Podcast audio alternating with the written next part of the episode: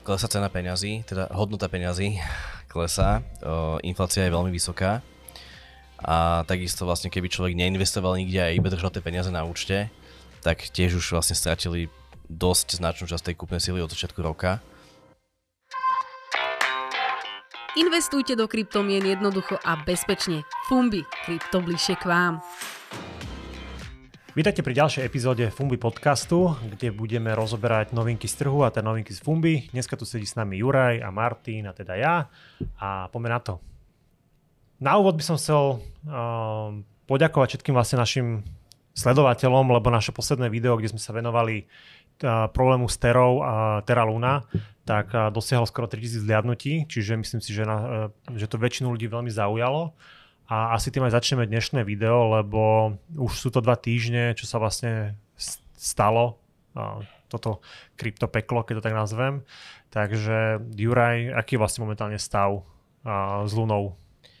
Tak uh, s Lunou je stav, že sa snažia samozrejme nejakým spôsobom zachráňovať, čo sa dá Um, nedá sa toho veľa. Dneska bol schválený nejaký teda plán, že ako sa bude postupovať, ale myslím si, že čo je kľúčové je, aby všetky tie developerské kapacity a tá technológia, čo sa tam vyvinula a vyvíja, aby, aby to nebolo ako keby na nič a aby sa to dalo aj v budúcnosti využiť. Čiže myslím, že dojde k resetovaniu, nie k resetovaniu blockchainu, ale vlastne príde k forku, že? No, oni to nenazvajú úplne forkom, kde v zásade vznik, vznik nového blockchainu. No ale ako si hovoril, že ani oni si uvedomujú to, že tá, to developerské jadro je veľmi dôležité a teda aj to jadro pres, sa presúva, ale sa preskupuje na tú Terra 2.0 verziu. Tak, m- možno, že neviem, že či to zaznelo v tom minulom podcaste, že uh, uh, aká tam vlastne bola jedna z velikánskych chýb tých, uh, to znova, tých drži- držiteľov uh, Terra Foundation, bavili sme sa o tom, že ako je super, že akumulujú aj bitcoinové rezervy. No vo finále môžeme to prirovnať tú situáciu k, k útoku Georgia Soreša na britskú Libru pred uh, 40 rokmi, alebo 30 rokmi, uh, už neviem teraz presne, uh, tak v tom čase britská centrálna banka tiež ako keby sa snažila proti tomu bojovať a nakoniec kapitulovala. S tým, že Terra Foundation je samozrejme mnohonásobne menšia ako britská centrálna banka, čiže bol to taký márny pokus. Ale pokiaľ by dobre vedeli, čo sa deje, tak by tie rezervy mohli podržať až do momentu vlastne úplného prepadu a potom využiť ten swing naspäť a tam tie rezervy potom nalievať, aby dokupovali UST a tak ďalej a aby tú Lunu zachránili a mohlo to dopadnúť úplne inak, ako keď vypredávali rezervy do toho najväčšieho vlastne vypredajového tlaku. Čiže no, to je také ponaučenie, že mohlo to dopadnúť aj úplne inak, ale bolo to vlastne ten prekvapivý útok ich zaskočil a tým pádom to nedokázali zmanéžovať. A čo je kľúčové na tom je, že uh, hlavná myšlienka kryptomeny ako platobného systému typu Bitcoin uh, je v tej jednoduchosti, udržateľnosti, uh, bezpečnosti a Luna nebola tak nastavená, že to bolo proste niečo, čo bolo pomerne sofistikované, zložité, komplexné a takéto veci tam mohli nastať, ale napríklad na Bitcoine to nemôže nastať. Že Bitcoin nie je nejakým spôsobom naviazaný na tvorbu nejakého iného algoritmického aktíva a tým pádom, tým pádom ako keby nemohlo sa stať, že by sa dostal pod taký výpredajový tlak. Áno, vo svojej podstate Bitcoin je úplne jednoduchý a čím je kryptoaktívum zložitejšie, tak tým je tam viacej otvorených miest, ktoré môžu byť slabosťou. Presne tak, čiže ten Bitcoin zostane určite tým, tou chrbtovou kosťou kryptomenového sveta, pretože práve, práve preto, že je jednoduchý a bezpečný.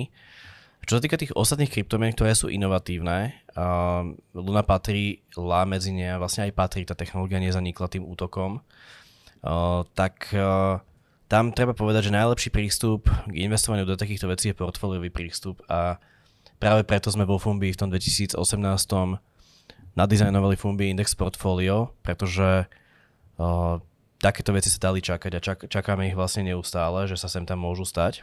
Áno, ide zase o to, že kryptomeny alebo všeobecne krypto je veľmi novou technologickou novým technologickým odvetvím, s čím vlastne súvisí aj to riziko investičné a to sa snažíme vlastne aj mitigovať tým portfóliom rozložením. Tak, čiže Bitcoin je taký, akože nazvime to, o, najbezpečnejší z nich z tých aktív, ale tie, tie ostatné kryptomeny naozaj, ak by ich aj človek kupoval samostatne, tak určite zvážte to, že uh, nedávať do nich veľa peňazí, nakupovať ich viacej, uh, nedávať všetko na jedného koňa a tým pádom rozložiť to riziko určite, pretože rizika sú tu a rizika útoku veľkého kapitálu tu budú, tu budú vždy a obzvlášť na tých trošku menších projektoch alebo stredne veľkých projektoch, ako bola práve Luna. Čiže vlastne aká bola škoda s tou Lunou? Keď to zoberiem akože na ten kryptomenový svet, že... No, uh, škoda, kapitalizácia Luny bola 60 miliard dolárov, tuším, v tom čase. A teraz je nula, hej, v podstate. Áno. Čiže viem, že Binance tam malo 1, koľko? 3 alebo 6 miliardy dolárov alebo eur a viac menej veľ, veľmi veľa spoločností a tam malo nakúpené či už v rámci Luny alebo UST. Takže bolo to naozaj, že jedna, asi sa to zaradí do top 5 najväčších uh, kryptomenových, akože takých veľkých problémov. No, ale to je presne to, že keď... Udalosti? Udalosti, presne tak. Keď, keď vlastne vzniká taký už komplexný systém, že máme tu na Lunu, nad Lunou je postavené UST, ktoré je nejakým spôsobom s ňou previazané a nad UST je ešte urobený Anchor protokol, tak uh, nám automaticky vzniká ako keby nejaký už vektor toho útoku finančného. Čiže Luna nebola napadnutá nejako technicky, hackersky, ale bola napadnutá jednoducho veľmi sofistikovanou formou kapitálového útoku s veľa, veľa peniazmi. A tieto kryptomeny, ktoré sú nejakým spôsobom takto skonštruované a sú okolo nich rôzne iné aktíva vy, vybudované, tak, tak toto riziko majú. Čo? Čiže celé DeFi.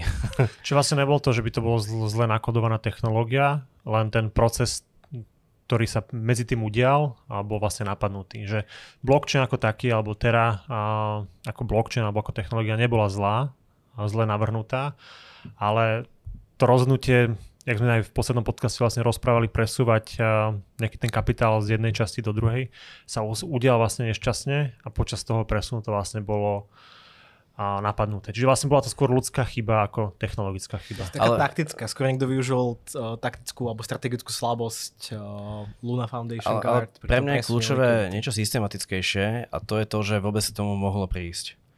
Že, že tá Luna bola navrhnutá tak a bola bola okolo nej urobená určitá pyramidová štruktúra ďalších aktív, um, nejaká, nejaký, nejaký reťaz, ktorý keď zaťaháte za to najslabšie ohnívko, tak sa to celé rozpadne. A takéto niečo, takéto niečo proste nesie inherentne riziko, že niekto to zneužije vždycky. Čiže to, že si našli ten správny moment, tak to je druhá vec. Možno, že keby k tomu nedošlo, tak sa tá luna nejakým spôsobom udrží, ale preto ja dávam prednosť tým menej rizikovým aktívam, ktoré ako keby nemajú to slabé ohnívko v reťazi. Jasne. No, akože je to, jak som spomínal, je to jedna z najväčších udalostí v kryptomenovom svete za posledné obdobie, ak, ak nie vôbec. A dobre, a teda čo, čo sa znamená u našich investorov, lebo mali sme Lunu viac menej aj v indexe, mali sme Lunu aj ako samostatný nákup, že človek si to mohol vybrať, keď chcel to investovať. Takže jak sa to vlastne správalo u nás? Čo sa dialo? Tak uh, tí ľudia, čo majú nakúpenú Lunu samostatne, uh, tak samozrejme všetky peniaze, čo do nej dali, tak sú momentálne, je ich najlepšie považovať za stratené. Uh, ten Luna Recovery Plan, ktorý bol dneska schválený, ešte nemáme celkom preštudovaný. Môže to viesť k tomu, že sa časť tých prostriedkov vráti, ale pomerne malá, pretože nie je z čoho by sa, by sa vrátila nejaká podstatná časť. A tí, čo mali nakúpené Fumbi Index portfólio, tí si myslím, že vo svetle tých dennodenných pohybov na trhu si pravdepodobne ani nevšimli, že tá, že tá Luna strátila hodnotu. Že to bolo vlastne expozícia rádovo možno, že pár percent doslova. A e, hoci teda tá Luna strátila 100% svojej hodnoty, tak akože v tom portfóliu to veľmi významný pohyb neurobilo. Na to bolo to portfólio vlastne navrhnuté, že? Áno. Ale, Ako ťažko sa to no. počúva, ale, ale je to tak a to je proste asi súčasť toho kryptomenového sveta a toho investovania do, do niečoho takéhoto. Hej, ja by som ešte možno jednu vec k tomu povedal, že ten čas je momentálne dosť ťažký, aj samotný Bitcoin je už veľa týždňov, podobne ako aj akcie technologické pod tlakom. Uh, za posledný čas Nasdaq crashol o 26%, Bitcoin vlastne tak približne asi podobne. Ale zlato napríklad rástlo. Uh-huh. A práve preto možno, že v takýchto časoch, keď sú, keď sú ako veľké výzvy okolo nás a ekonomická situácia je veľmi neistá, tak ten produkt Bitcoin a zlato, ktorý máme, je úplne ako námieru šitý na toto obdobie. A za celý ten čas, odkedy vz, akože rástlo nápetie, na, či už na Ukrajine alebo na svetových trhoch finančných, tak tento produkt uh, stráca najmenej, ak vôbec. Hej. Čiže je to, to veľmi stabilná, stabilná zložka uh, nejakého investovania do fumby. Keby ste dali 10 tisíc eur do tohto produktu začiatkom januára, tak povedzme, že máte teraz, ja neviem, 9900 napriek tomu, že všetko okolo klesá. Takže to zlato to Výrazne krásne... viacej ako... Tak, zlato to krásne vyvážilo. Zlato je tradičným bezpečným prístavom v časoch vojny a podobne, čiže ten pokles na Bitcoin je vyvážený narastom zlata a zase v momente, keď Bitcoin bude mať ten, ten ťažký čas za sebou, začne rásť, tak má potenciál zase narásť o 100-200% v, nejakom čase pomerne, pomerne rýchlo povedzme k tým 100 tisíc dolárom, takže aj tá rastová zložka tam je prítomná, ale práve pri tých poklesoch vidíme, že nie sú až také výrazné. Dokonca výrazne menšie ako tieto technologické akcie. Je to zaujímavé, keď vlastne rozprávaš o tom, že, že keby si vložili začiatkom roka, tak mať dneska menej, ale iba o trošku. Ano. Lebo, ale že je to drsné, ale je to momentálne tak na tom trhu. Myslím, že do čoho, čo by človek investoval začiatkom roka, tak má momentálne, uh-huh. že stratu, ale prepad lebo taká je situácia, že tam neexistuje momentálne asi nič také, že super výnosné na trhu, ktoré, čo by ste mohli investovať začiatkom roka teraz mať z toho desiatky alebo stovky percent výnosu. No určite, že, určite, že nie. Um, všetko klesá okolo akcie, obzvlášť technologické akcie, ale všeobecne akcie klesajú. Um, klesá cena peňazí, teda hodnota peňazí klesá, uh, inflácia je veľmi vysoká a takisto vlastne keby človek neinvestoval nikde a iba držal tie peniaze na účte, tak tiež už vlastne stratili dosť značnú časť tej kúpnej sily od začiatku roka. Môžeme sa baviť, ja neviem, o 5-6%, teraz neviem presne. Jo, Zdieľal no. som si, že nedávno na Facebooku a, takú vlastne tabulku, alebo respektíve obrázok sveta, a, kde boli ukázané inflácie v jednotlivých regiónoch. Či to bola Európa, či to bola Ázia, Amerika a tak ďalej. Takže myslím, že tam boli celkom zaujímavé dáta. Sú to, sú to zaujímavé dáta z, dvo, z dvoch uhlov pohľadu. Jeden je, že tá inflácia je naozaj veľmi veľká. A sú to dáta z Medzinárodného menového fondu, je to ako ich výhľad do konca roka. A vidíme tam krajiny, veľké a významné krajiny, ako je napríklad Turecko um, alebo Argentína, s infláciou cez 50-60% predpokladom na, na tento rok. A uvidíme, čo bude ďalší rok. Čiže to, to sú naozaj veľmi zlé čísla.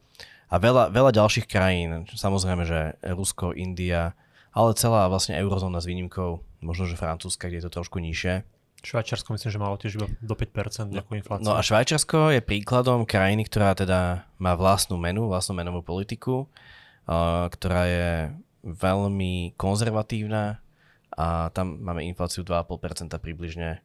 Čiže... Ako to? Jak to robia, že vlastne dokáža, dokázali tú infláciu udržať na, do takej miery, že to nebolo dvojciferné číslo, jak vo väčšine krajín teraz? Môžeme povedať, že, že množstvo frankov, ktoré sa vytlačilo za posledné obdobie, je výrazne menšie vo vzťahu k tej základnej menovej báze frankov pred, pred koronovej oproti množstvu eur alebo dolárov, ktoré sa vytlačili. Čiže jednoducho netlačili tak strašne veľa ako Amerika alebo Nechcem povedať, že to je jediný dôvod, mm-hmm. určite to je komplikovanejšia téma. O, tá inflácia má veľkú zložku nákladovú, čiže o, výrobné faktory zdraželi, o, vypadávajú dodavateľské reťazce, ale potom sa pýtam, že ako je to, že u nás výpadok spôsobí 12 až 15% infláciu, v Turecku 50 a vo Švajčiarsku 2,5. Čiže určite tá zložka toho tlačenia peňazí tam má svoj dopad a možno, že dosť významný. Práve počúvate novinky zo sveta kryptomien. Fumbi, krypto bližšie k vám. OK, inflácia tu teraz je. Pravdepodobne neodíde zajtra. Možno ani o týždeň.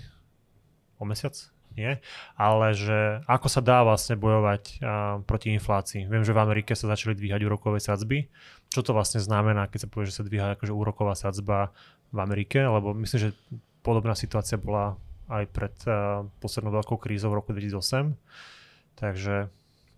No, dvíhanie úrokových sadzieb je niečo, čo pred 30 rokmi bolo úplne štandardné pre centrálne banky, že to robili. Dokonca v 80. rokoch uh, Fed dokázal zdvihnúť, keď sa dvíhala inflácia, úrokové sadzby na 20% na chvíľku, aby tú infláciu zásadne zabrzdil. No a dneska sa to už nedá spraviť. Ten, ten dôvod je jednoduchý, že miera dlhu, ktorá tu je, uh, dlh domácností, dlh firiem a verejný dlh je mnohonásobne, mnohonásobne vyššie ako bola vtedy. A pokiaľ ten dlh zaťažíte, vysokým úročením, tak, tak je, začnú, začnú vám krachovať tieto subjekty. Uh, minimálne sa im zníži kúpy schopnosť. Čiže keď v Amerike dvihnete úroky veľmi vysoko, tak uh, viete, ako tam je, kreditné karty sú tam extrémne rozšírené, čiže v momente vznikne problém vlastne so splácaním úrokov na kreditných kartách a aj tí, čo ho budú vedieť splácať, budú mať zrazu oveľa menší disponibilný príjem, menej im zostane na nákup, aby som to povedal tak hlúpejšie. A tým pádom, tým pádom uh, ekonomika pôjde do recesie veľmi pravdepodobne. Na druhej strane kapitál v iných menách, ako je, ako je euro, povedzme, ktoré nebude dvíhať úrokové sadzby asi, tak sa bude snažiť presťahovať do doláru. Pretože pokiaľ tam bude úročený 5% na bankovom účte, alebo niečo také, tak prečo by ho človek držal v eurách, kde nebude mať úročenie žiadne. Čiže to je ako keby môže, môže vytvoriť obrovské toky a obrovské pnutia vo svetovom finančnom systéme a opäť spôsobiť krachovanie a zombie apokalypsu. Dobre, no zase A v Európe, v Európe sa nedajú dvihnúť úrokové sadzby totiž, kvôli tomu, že, že dlh štátov niektorých európskych by bol potom neobslúžiteľný a hrozilo by, že budú krachovať veľké štáty. OK, na osobnej úrovni, Martin, ty ako napríklad budeš proti inflácii, čo robíš, aby, aby si teda od peniaze, ktoré máš na účte, akože fyzicky o nich ne, neprichádzaš, ne, neodpočítavajú sa ti len tá hodnota je strašne sa znižuje. Zase dve základné veci. Snažím sa asi menej míňať a na také zbytočné veci, alebo nie až tak dôležité a druhá vec snažím odkladať peniaze. Ale a neta- netankovať. Alternatívne investovať, nemám to, takže som v poriadku. OK, čiže máš, ja viem, že si ako dosť veľký kryptonačnec a máš ešte niekde inde investované? Nejak to diverzifikuješ? Ak vrátaš krypto, NFTčka, takéto srandy, tak iba tak. tak mám nejaké akcie ešte. Mm-hmm. OK. Kúpil som teda akcie Twitter ešte predtým, ako kúpil Elon Twitter. A, a kúpuje ho vlastne? Lebo však sú, sú no. tam nejaké ťahanice, že vyzerá to, že možno ne, nebude kúpovať. Uh, akože nie je to len for show, že nie je to len kvôli tomu, aby, sa. Si aby sa stlačila trocha cena tých akcií? To sme to videli párkrát. Ja som sa ťa chcel spýtať, že či tú diversifikáciu povieš, že okrem krypta držím aj NFTčka, ale keď si povedal, že akcie, tak to už je, to už je potom viacej košer. že máš aj v tradičnom svete. A že si, to, že si to stihol pred Elonom, tak to je obdivuhodné, že máš viacej informácií ako on. Ja som sa rozhodol, že budem investovať do takých služieb alebo projektov, ktoré sám používam. Myslím si, že majú budúcnosť majú budúcnosť v budúcnosti, alebo respektíve majú potenciál v budúcnosti a rád ich používam, preto som sa rozhodol pre ten Twitter. A ďalšie už nebudem dávať rady. OK. Ja, ja napríklad uh, nedržím žiadne akcie. Že mm-hmm. ja, ja, ja mám iba krypto a nehnuteľnosti, čo mi zostalo ako taký kultúrny kultúrny nejaký fenomén, na ktorý sme zvyknutí na Slovensku, že treba, treba kúpiť dom a zasadiť strom, takže, ano. takže tak, ale inak, inak som skôr čisto proste na tú krypto, no. Vždy. Akcie vnímam ako výrazne nadhodnotené dlhodobo. Chápem, dobre. A k tej inflácii sa vlastne viaže momentálne aj jeden event, ktorý sa udial v El Salvadore, kde vlastne koľko, 42? 44. 44 krajín sa stretlo, aby vlastne rozprávalo, čo ďalej s nejakou ekonomickou situáciou v tých daných krajinách. Ty si to tiež vlastne Juraj niečo načítával, takže povedz nám k tomu viacej. Je to, to, je, to, to je fascinujúci príbeh. No, možno, že, možno, že si pamätáte, teda vy si určite pamätáte, možno aj naši uh, sledovatelia a diváci si pamätajú, keď v Salvadore uh, zaviedli Bitcoin ako legálne, nech sa to povie, zákonné platidlo. Áno prvá krajina, ktorá vlastne priniesla Bitcoin ako zákonné Tak platidlo. a od tej sa začala story veľkých ťahaníc medzi Salvadorom a Medzinárodným menovým fondom, ktorý vyjadroval svoje znepokojenie, vyjadroval svoj, svoj nesúhlas, povedal, že keď je Salvador ide do takého náročného a ťažkého experimentu rizikového, tak možno, že nie je vhodné mu dať tú pôžičku, ktorá bola predtým dohodnutá pár miliárd a pod- podobne. Uh, toto, sa, toto sa dialo celý rok a medzi tým teda sa Bitcoin v Salvadore implementoval v praxi a zatiaľ to neprinieslo žiadnu apokalypsu, práve naopak prinieslo to prvýkrát dvojciferný ekonomický rast pre Salvador. A čo sa teda stalo teraz je, že existuje určitá organizácia, asociácia pre finančnú inklúziu, ktorá zahrania predovšetkým krajiny, kde existuje veľké množstvo chudobných ľudí bez prístupu k finančným službám. Čiže cieľom tejto organizácie je dostať nejakým spôsobom finančné služby k tým ľuďom, ktorí bežne sa k ním nevedia dostať. Má sídlo v Malajzii a teda je tam nejakých 44, je tam možno až 90 krajín dokonca v tej asociácii. No. To je možno zaujímavé, lebo my sme mali ešte pred dvoma rokmi vlastne jednu z prednášok bolo o nezabankovaných ľudí ľuďoch na svete a vlastne, že koľko ich je, pamätáš si to? Nie, či to nebola naša prvá prednáška vôbec na plode blockchain Slovakia, ktorú sme robili. Áno. Pamätáš si to číslo, že koľko to bolo? No boli to 2 miliardy ľudí. 2 miliardy ľudí bez vlastne finančných služieb, keď tak mám povedať. Čiže to znamená, že nemajú bankový účet. Áno. A čo je dosť také zvláštne, že nemať bankový účet. No, nemajú možnosť sporenia v prvom rade, tým pádom nemajú možnosť sa vymaniť z chudoby, nemajú možnosť sporiť v ničom ako v lokálnej mene, ktorá, ako sme pred spomínali, vo väčšine krajín na svete je manažovaná katastrofálne. A tým pádom tí ľudia sú v začarovanom kruhu chudoby, ktorí nemôžu prekonať vlastnou prácou nejakým spôsobom. Že keď majú infláciu 50% ročne a viac, aj keď majú 20% ročne a musia si sporiť v miestnych bankovkách, tak, tak jednoducho sa im to neoplatí, že? Že to je proste, čo si nasporia, to majú za 4 roky z toho polovičnú hodnotu. A nehovoriac o tom, že keď to majú pod postelou doma, tak e, je veľké riziko proste kriminality, že sa to ľahko kradne, že, spod vankúša. Takže e, to je ako keby dosť veľká vec, tá finančná inklúzia. A teraz 44 krajín e, sa zhromaždilo v Salvadore, boli to zástupcovia centrálnych bank. A je okolo toho veľmi pekný príbeh, pretože prezident Salvadoru prezentoval na Twitteri to, že sa 44 centrálnych bankárov stretáva v Salvadore a okrem iného idú diskutovať aj Bitcoin. No a toto je niečo, čo spustilo zase taký nejaký, takú nejakú búrku v hrnci, alebo ako by som to povedal, pekne, uh, kde aj Medzinárodný menový fond, aj, aj veľa takých akože tých tradičných um, inštitúcií z finančného sveta viedrilo opäť ako keby znepokojenie, že čo sa to deje, že o čom sa to vôbec hovorí, nič také sa nedeje. Um, členovia samotní tejto asociácie to dementovali, že nejde tam vôbec o Bitcoin, ale ide o to, že sa prišli pozrieť a inšpirovať salvadorskou stratégiou pre finančnú inklúziu nezabankovaného a chudobného obyvateľstva. Inými slovami ide o Bitcoin. A to, to je na tomto krásne, že to takto zabalilo a práve pred pár dňami prišla akože prvá, prvá taká zaujímavá vizuálna dokumentácia, kde na salvadorskej bitcoinovej pláži, čo je ako keby to prvé miesto, kde sa ten bitcoin uh, experimentálne implementoval medzi... To bolo ešte predtým, ako sa stal uh, legal tender, teda zákonným platidlom. To bola taká prvá mm, experimentálna zóna, nazvime to. Tak, bitcoinová dedina. Mohol si kúpiť rum za bitcoiny proste. Všetko. Všetko. V tej dedine Ko- všetko. Kokos, rum, uh, čokoľvek. Okay. Lehatko. Lehatko. Čiže uh, a teraz máme odtiaľ také krátke dvojminútové videjko, kde 44 reprezentantov centrálnych bank spoločne na fotke kričí Bitcoin. Hmm. Vidíme tam fotky ako... Medzinárodný ako sa... menový fond musel byť nadšený z tohto. Uvidíme, čo z toho ešte bude. Um, Jedná sa o krajiny, ktoré sú naozaj vylúčené z finančného systému, čiže o tie najchudobnejšie krajiny. Hej, premerne akože o nejakú juhovýchodnú Áziu, centrálnu, centrálnu Afriku a podobne. A samozrejme Južnú Ameriku. Tak, presne o tieto krajiny ide.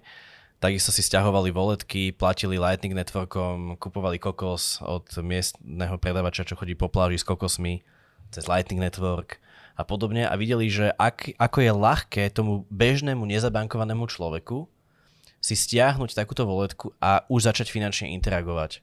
No. Sporiť si, interagovať, proste mať zaplatené, platiť. Um, a tým pádom možno, že budeme vidieť z toho nejaký zaujímavý aftermath, nejaké, nejaké výsledky v priebehu pár mesiacov, pretože všetci títo ľudia vlastne to videli naživo a v praxi, čo je podľa mňa veľmi významné. OK, a vieš nám povedať, že v momentálnom prepade toho trhu, že vlastne jak to zasiahlo El Salvador, keď ten Bitcoin išiel vlastne z tých 60 tisíc na momentálne 27 tisíc eur, že či, či to mali, lebo však to je dosť, to je viac ako polovica straty z tej hodnoty. To sa muselo niekde akože odraziť v tej krajine. No, treba povedať, že Salvador nie je veľkým dovozcom. Že nie je to krajina, ktorá by uh, mala nejaké prostriedky na to, aby niekto dovážala veľa tovarov zo mhm. zahraničia. Mm-hmm. Uh, čiže pre tú lokálnu cirkuláciu Bitcoinu nemusí byť veľmi významné, že akým spôsobom sa mení jeho cena. Samozrejme, keď už to klesne o polovicu, tak už sa to nejako prejaví. Ale druhá vec je, že všetci tam majú možnosť ho inštantne konvertovať na dolár. Takže... Čiže môže sa no. vlastne stať časom, že sa nebude prepočítavať Bitcoin do a, nejakej fiat meny, respektíve doláru, ale proste bude niečo stať 0,0001 Bitcoin bez ohľadu na to, že aká jeho cena môže byť. Tam, tam je len dôležité zdôrazniť to, že v Salvadore je Bitcoin základný platil popri, dolári, popri dolári stále, že ne, nenahradil ten dolár, takže ľudia si môžu momentálne vybrať, či chcú príjmať Bitcoin alebo, alebo americký dolár, takže vždy, vždy táto možnosť tam je. Áno, akože musia prijať oboje, ale vedia si to naozaj konvertovať. Okay. Takže pokiaľ by ale vznikla, že veľká nejaká ekonomická zóna, kde sa platí primárne bitcoinmi, čiže keď si predstavíme z tých 44 štátov, keby 15 vytvorilo nejakú asociáciu uh, bitcoinových štátov, tak uh, logicky by tam vznikla možno, že aj nejaká vnútorná ekonomika, kde by ten bitcoin bez ohľadu na to, ako variuje jeho akože vonkajší výmenný kurz, vedel už plniť nejaké peňažné funkcie. Tak ako u nás, uh, keď sme mali korunu, tak tá cena mlieka uh, nebola hneď závislá od toho, či koruna klesla alebo stúpla oproti ostatným menám, ale sa to prejavilo až neskôr tak podobne to vlastne môže vzniknúť v tej bitcoinovej cirkulácii. To zaujímavé. Dobre, máme ešte niečo, čo sme chceli vlastne povedať v tomto v našom dnešnom podcaste? Myslím, že máme všetko. Ja by som len možno pripomenul, a nevedovali sme sa dneska všetkým témam, lebo samozrejme sa to nedá, ale keď si pozrite náš minulý týždňový blog, tak sú tam zaujímavé témy, ako napríklad to, že prečo čínsky ťažiari sú opäť v hre a že teda momentálna ťažobná sila v Bitcoine je v Číne na úrovni 21%. Potom, že Terra je naďalej v problémoch, tiež celkom zaujímavý a dobre rozpísaný topik e, v našom blogu. A teda mm, ešte možno zaujímavé, tam bol Fear and Greed index je na rekordných minimách momentálne. Čiže ak si chcete prečítať o tom viac, tak môžete na tom našom blogu a v priebehu možno dneška vyjde aktuálny blog, čiže určite choďte na, na, na našu stránku a pozrite si všetky novinky, zaujímavosti, ktoré sa teda vo svete dejú, ktoré sme nestihli pokryť uh, dneska v tomto podcaste. Možno by som ešte spomenul to, že mali ste požiadavku, alebo respektíve celkom dosť ľudí sa pýtalo, že či budeme mať aj a podcast na Spotify, takže budeme, už je to vlastne spustené, môžete sa ísť pozrieť, nájdete nás samozrejme pod Fumbi a je to na Spotify, dokonca sme to pridali aj na Apple Podcast či Google Podcast, takže choďte si vypočuť. Je tam viac menej to isté, čo vidíte tu, ale teda môžete pri tom šoferovať, auto behať alebo robiť iné zaujímavé aktivity, kde teda nemusíte sa, nemusíte sa na nás pozerať, alebo keby teda pohľad na nás bol veľmi náročný, tak môžete nás iba počúvať. Dobre, to je asi všetko z mojej strany, takže chcel by som poďakovať. Chalani, ak naozaj už nemáte nič dneska, čo by si chceli pridať, tak vám ďakujem tiež. Ale ja ešte pridám nakoniec. No tak poď, ja som vedel, že ešte niečo nájdeš. Ja ešte pridám takú vec, že vidíme síce, že tá cena Bitcoinu nejakým spôsobom sa nehybe, alebo keď tak, tak veľmi pomaličky e, klesá, sem tam stupne naspäť, zase, zase klesne, ale vo, vo finále to, čo sa deje, je, že stále prebieha akumulácia. To znamená, tí veľkí hráči skôr akumulujú bitcoiny, skupujú ich od tých, čo sa boja. Spomínal si ten Fear and Greed Index, čiže No, fakt je ten, že teraz tí slabší hráči odozdávajú Bitcoin tým silným hráčom, ktorí si ho môžu dovoliť držať. A tým pádom ja neočakávam zase nejaký velikánsky predajný tlak. Nemyslím si, že by to malo nejako že veľmi klesať.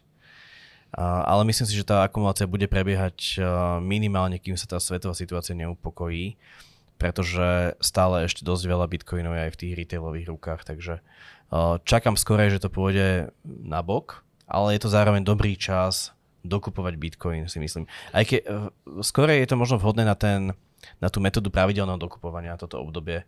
Že ono to totiž môže ísť ešte dole, aj potom to môže ísť ešte dole, ale nie nejako veľmi a lepšie než, lepšie než čakať na ten spodok teraz je naozaj možno, že každý týždeň poslať nejakú menšiu sumu. Áno.